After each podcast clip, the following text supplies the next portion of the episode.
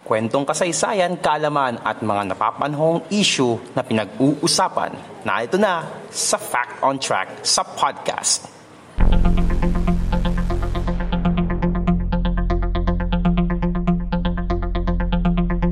Fact on Track sa podcast. Hindi ko na alam gano'n nakalaki yung utang ko kay Quiz John Paul Herrera para sa mga voice tracks na binigay niya. Kwentong kasaysayan, kalaman at mga usapin sa lipunan. Fact on track sa podcast. Dito pa rin sa ating YouTube channel sa Podcast Demands.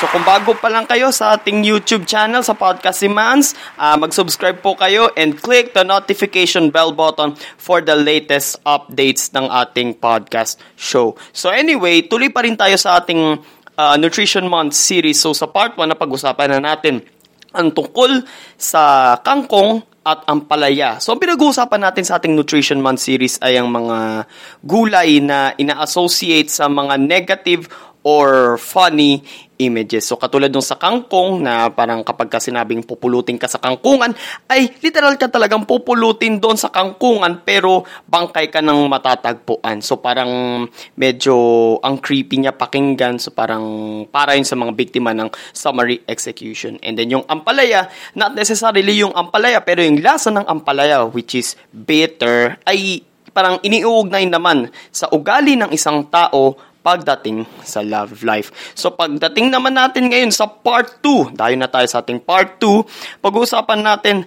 ang kamote at kalabasa na iniuugnay naman natin sa kapag hindi ka makasagot sa klase. Naalala ko, narinig ko yung uh, kwento ni Kuya Kim Atienza uh, noong, noong araw daw ay uh, Kapag ka hindi ka raw makasagot sa klase, sabihin daw sa'yo ng teacher mo na go home and plant kamote. So parang uh, dahil nga hindi ka makasagot, parang ang alam mo lang is uh, magtanim ng kamote. I think ganun din yata kapag ka sinabihan kang um, nangangalabasa ka sa klase, parang sasabihan ka din na go home and plant kalabasa. Ewan ko, paki-correct nyo na lang ako sa sa comment sa ibaba ng ating uh, video. So simulan na natin.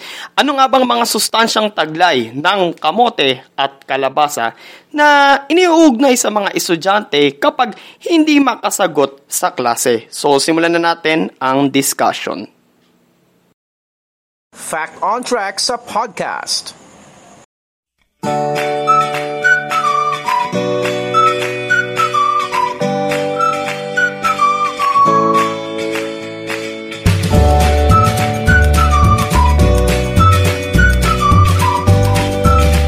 So, unahin na natin yung kamote. So, ang kamote ay nagtataglay ng fiber na nakukuha sa mga plant-based foods gaya ng mga prutas at gulay. Actually, ang kamote is a root crop vegetable siya, kabilang yung mga uh, yung mga kagaya ng patatas, yan, yung mga uraro, yan. Okay?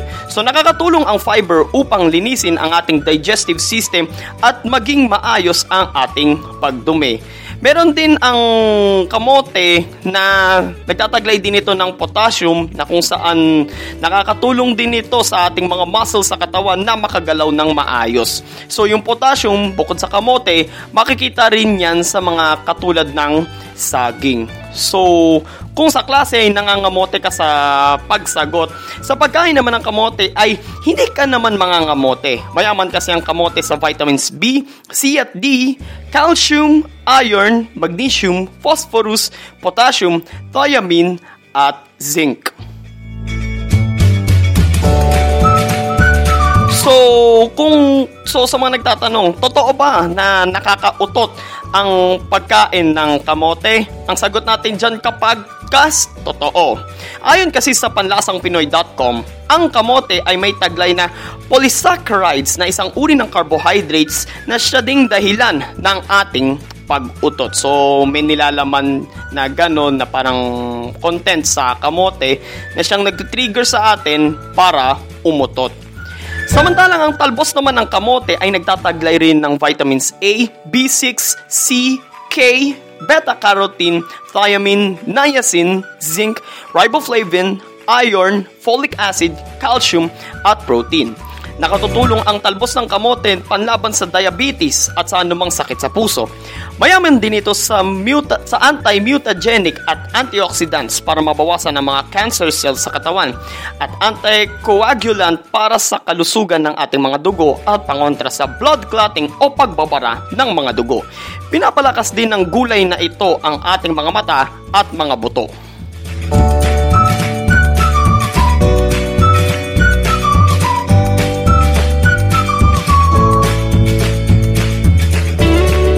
So, mula sa kamote, punta naman tayo sa nangangalabasang kalabasa. Mayaman naman sa vitamin A ang kalabasa, tumutulong sa kagandahan ng ating mga balat, paglinaw ng mga mata at pagtalas ng ating mga isipan. Nagtataglay din ang gulay na ito sa vit ng vitamins B1, B2, B3, B6, vitamin C, potassium, magnesium, copper at phosphorus. Tinutulungan din ng gulay na ito ang metabolism ng tao, maka- makontra ang mga sintomas ng diabetes, maneutralize ang free radical cells sa ating katawan upang malabanan ng cancer, mga sakit sa puso, gout, arthritis, ulcer, at maagang pagtanda. Ang bulaklak naman ng kalabasa na siyang kadalasang hinahalo sa pinakbet, ang sarap niyan. Parang ulam yata natin, namin yan kahapon. Kahapon yata or nung isang araw, di ko na yata matandaan. Ang bulaklak naman ng kalabasa na siyang kadalasang hinahalo sa pinakbet ay nagtataglay din ng vitamin A, vitamin B9 na kailangan ng mga kalalakihan para sa kalusugan ng semilya or sperm cell, vitamin C at calcium, pampatibay ng mga buto at ngipin. And speaking of buto, ang buto naman ng kalabasa, alam nyo ba yung ano, uh, yung dragon, yung may kulay blue na na foil. Hindi ko sasabihin ko anong kung anong brand 'yon. Basta kung uh, kung mga certified titos at titas kayo, alam nyo na may nabibiling ganyan na tig tatlong piso yata yan nung, nung kabataan ko yata yun. So, ang tanda na po natin mga kapodcast. Ang buto naman ng kalabasa ay maaari kainin at nagsisilbing anti-parasitic, antimicrobial at antifungal upang labanan ang mga parasites, mikrobyo at fungi sa ating katawan.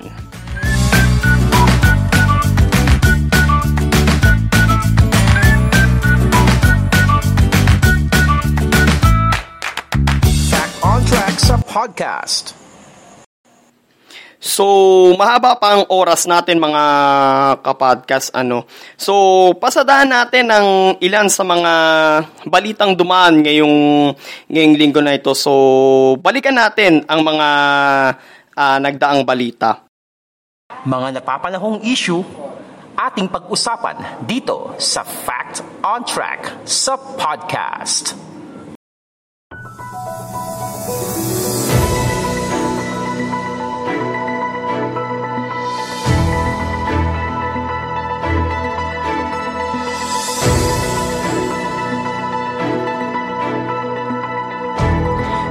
So, pag-usapan natin ang mga balita ngayong linggo na ito. Muling isa sa ilalim or isinailalim sa General Community Quarantine or GCQ ang Metro Manila epektibo noong Huwebes, July 16.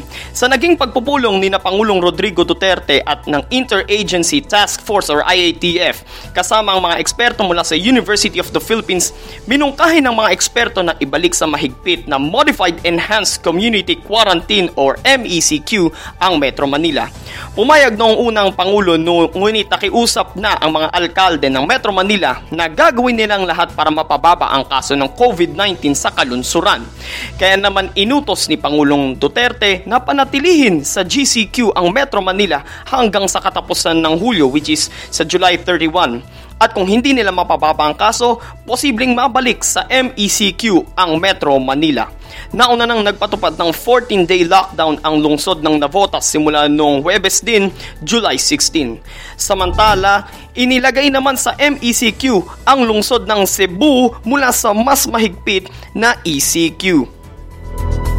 Mga napapanahong issue, ating pag-usapan dito sa Fact on Track sa podcast.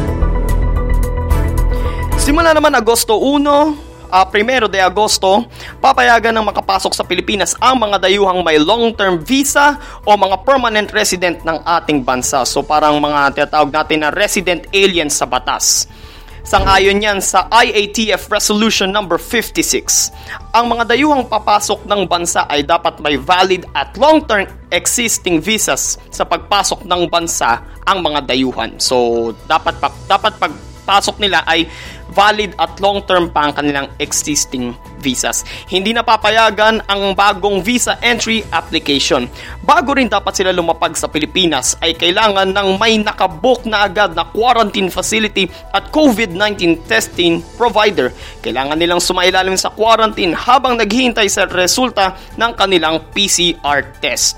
Subalit limitado pa rin ang kontrol ng mga pagpasok ng dayuhan sa bansa depende sa bilang ng mga inbound passengers sa petsa ng kanilang pagdating.